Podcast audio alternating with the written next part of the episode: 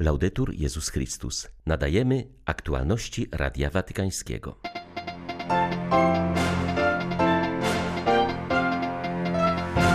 Z Afganistanu wyjechali ostatni misjonarze. Wraz z nimi ewakuowano grupę niepełnosprawnych dzieci, którymi się opiekowali. Proboszcz z Aleppo przypomina o zapomnianym dramacie Syryjczyków. Sankcje są nieludzkie, ludzie głodują. Przy peregrynujących po Polsce symbolach Światowych Dni Młodzieży odbyły się jasnogórskie uroczystości ku czci Matki Bożej Częstochowskiej. 26 sierpnia wita Państwa Beata Zajączkowska. Zapraszam na serwis informacyjny do rozeznawania znaków czasu, aby jak najlepiej służyć potrzebującym, zachęcił Ojciec Święty pracowników i wolontariuszy Caritas Argentyny. W tym kraju trwa właśnie tak zwana Droga 2021, czyli odbywające się co trzy lata spotkanie mające na celu podsumowanie dotychczasowych działań tej pomocowej organizacji i wytyczenie nowych szlaków na przyszłość. W drogę angażują się przedstawiciele Caritas z biur parafialnych, diecezjalnych, jak i z Krajowej Centrali. W spotkanie włączają się również przedstawiciele organizacji i stowarzyszeń pomocowych współpracujących w tym kraju z tą największą kościelną organizacją charytatywną. W tą wspólnotową drogę rozeznawania najpilniejszych potrzeb dla popandemicznej rzeczywistości w Argentynie włączył się też papież Franciszek. Droga 2021 jest procesem synodalnym, który przeprowadzamy co trzy lata, doświadczeniem szukania nowych dróg, słuchania siebie nawzajem i rozeznawania, jak kochać i służyć jeszcze bardziej konkretnie, w zależności od czasu i okoliczności, a przede wszystkim odpowiadając na znaki czasu i miejsca.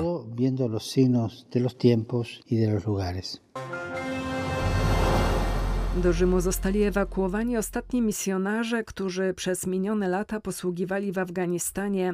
Mowa o włoskim Barnabicie, ojcu Giovannim Scaleze, który jest przełożonym misji katolickiej w tym kraju oraz pięciu siostrach zakonnych.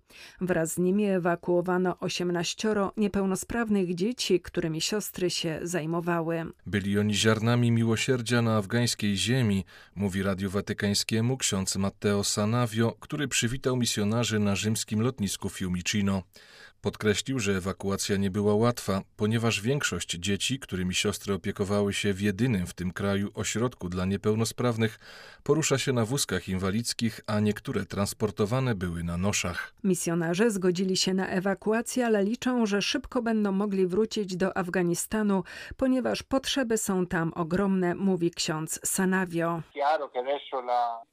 Jest oczywiste, że sytuacja kościoła w Afganistanie musi zostać teraz zrewidowana i przemyślana.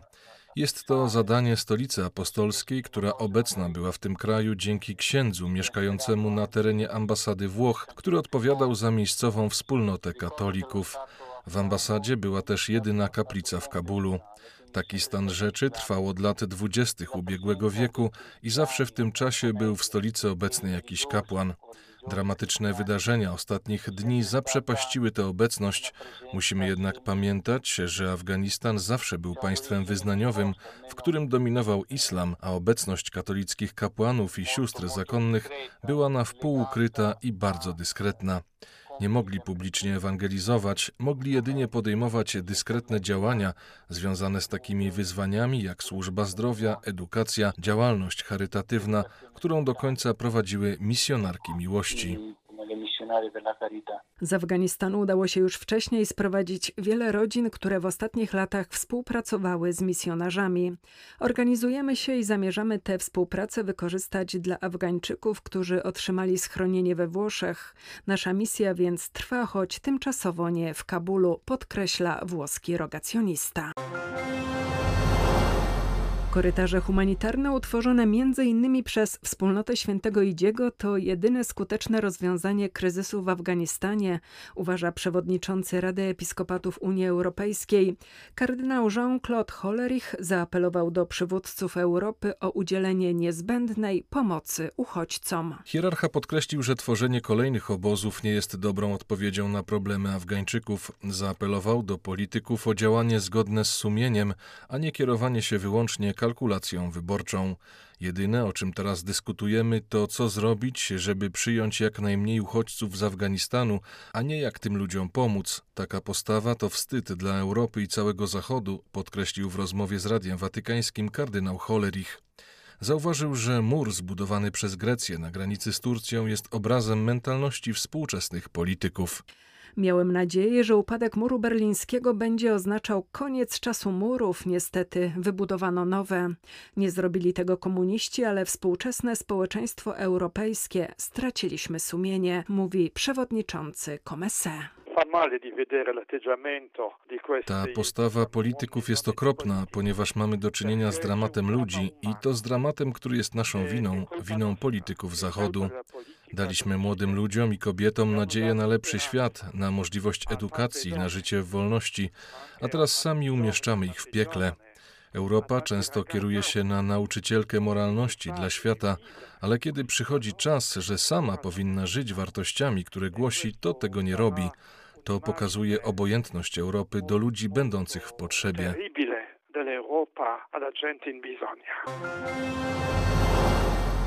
Uwaga świata w ostatnich dniach skupiła się na Afganistanie i Haiti. Nie oznacza to jednak, że sytuacja w dotkniętej wojną Syrii uległa poprawie. Nałożone na ten kraj międzynarodowe sankcje są nieludzkie i wykorzystywane w niesprawiedliwy sposób. Najbardziej odbijają się na niewinnych ludziach, alarmuje proboszcz z Aleppo. Kolejny raz z rzędu Franciszkanin prosi chrześcijan na całym świecie o pomoc, przypominając, że mieszkańcy tego syryjskiego miasta żyją w coraz większym głodzie. Z powodu braku pracy i galopującej inflacji ludzi nie stać na zakup podstawowego wyżywienia. Z każdym dniem przybywa rodzin, które proszą nas o wsparcie, wyznaje ojciec Ibrahim al-Sabah. Pomocy potrzebują szczególnie osoby starsze. Na miarę otrzymywanych od dobroczyńców środków Kościół wspiera najbardziej potrzebujących paczkami z żywnością oraz finansuje zakup najbardziej podstawowych lekarstw. Najuboższe rodziny otrzymują też niewielkie zapomogi finansowe. Naszym wielkim marzeniem jest stworzenie jadłodajni, gdzie ubodzy mogliby otrzymać ciepły posiłek, wyznaje Franciszkanin, który w Aleppo spędził najtrudniejszy czas okupacji miasta przez islamskich dżihadystów. Parafia wspiera miejscowe szpitale, w których z powodu nałożonego embarga brakuje podstawowego sprzętu medycznego i lekarstw. Staramy się siać ziarna nadziei pośród mroku dotykających nas trudności. Ludzie są już jednak bardzo zmęczeni dekadą wojny, mówi syryjski franciszkanin.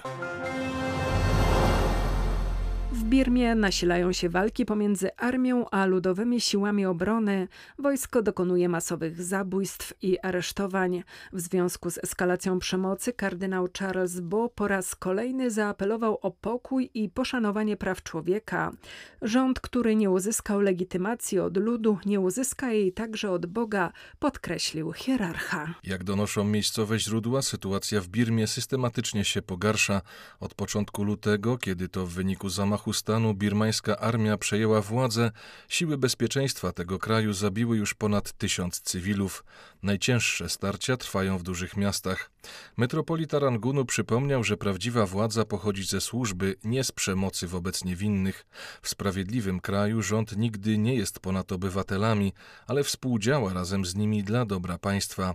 Naród musi być zbudowany na sprawiedliwości, wszystko inne jest nadużyciem, powiedział kardynał Bo. Zaznaczył, że obecnie w Birmie wygrywają interesy ludzi, którzy miliony obywateli ograbili z marzeń o pokoju i dobrobycie, zamieniając ich życie w koszmar. Zdradzili ideały sprawiedliwości i pokoju i uwikłali w pragnienie władzy i bogactwa, co sprowadziło na Birmę ogromną niesprawiedliwość społeczną. Metropolita Rangunu wezwał do wytrwałej modlitwy za ojczyznę. Jasna Góra jest niczym bezpieczny port, w którym jesteśmy wolni. U stóp częstochowskiej Maryi odnajdujemy pokój i siłę, przypomniał podczas głównej sumy odpustowej prymas Polski. Jasnogórskie uroczystości zgromadziły rzesze wiernych, głównie z pielgrzymek pieszych i przedstawicieli Episkopatu Polski. W święto wpisują się przygotowania do beatyfikacji prymasa Wyszyńskiego i Matki Róży Czackiej. Przy znakach Światowych Dni Młodzieży trwa też modlitwa za młodych i ich spotkanie z papieżem w Lizbonie. Arcybiskup Wojciech Polak podkreślał w kazaniu, że Kościół, choć naznaczony dziś kryzysami i doświadczeniami grzechów ludzi, jest jedyną drogą do naszego bycia przy Chrystusie. Nie prowadzi on teoretycznych lekcji o miłości i miłosierdziu, nie upowszechnia filozofii, ale uczy przykładem.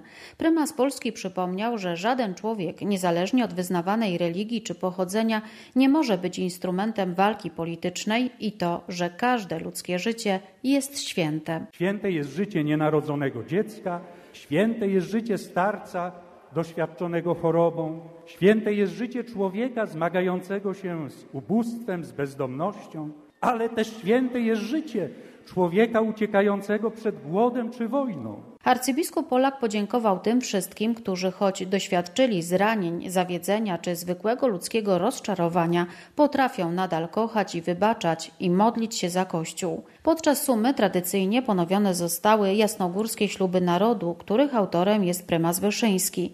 Ojciec Arnold Hrabkowski, generał zakonu Paulinów, podkreślał, że to wszystko, co wówczas stanowiło ich treść, przenosimy w nasze czasy. Na nowo Tobie, Królowo Polski, zawierzamy codzienny trud budowania życia prawdziwie chrześcijańskiego, życia rodzinnego, społecznego, państwowego, opartego na fundamencie Bożych przykazań. Na Jasną Górę dotarły dziś peregrynujące po Polsce znaki Światowych Dni Młodzieży, krzyż i ikona Matki Bożej, a wraz z nimi modlitwa za młodych. Klaudia Kołodziejczyk-Tkaczyk, rzecznik prasowa Krajowego Biura Organizacyjnego Światowych Dni Młodzieży. To już piąty raz, kiedy symbole peregrynują po naszej ojczyźnie i za każdym razem chcemy, aby to była okazja do tego, by młodzi ludzie znaleźli czas dla Matki Bożej, dla Pana Jezusa i dla Boga. Przed uroczystością odpustową w 80 pielgrzymkach pieszych uczestniczyło ponad 25 tysięcy osób. Dla Radia Watykańskiego Izabela Tyras, Biuro Prasowe Jasna Góra News. W oczekiwaniu na beatyfikację prymasa Wyszyńskiego. Tych głosów, które płyną z Jasnej Góry, płyną najmilsze dzieci Boże na każdej chwili.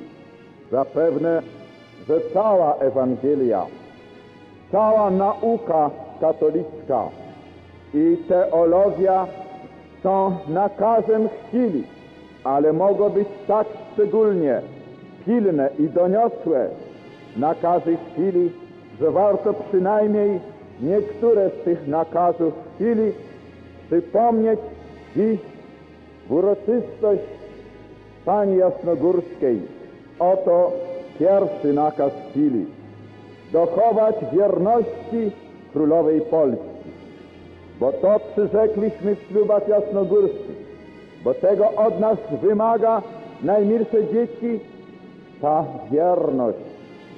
Wierność tej, która jest wierna naszemu narodowi.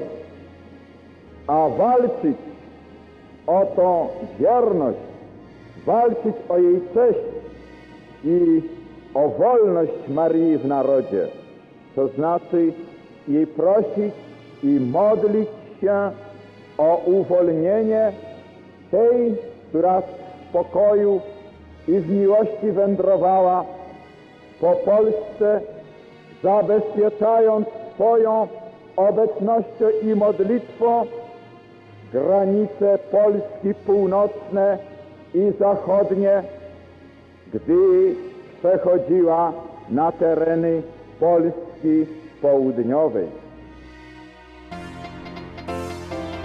Były to aktualności Radia Watykańskiego. Laudetur Jezus Chrystus.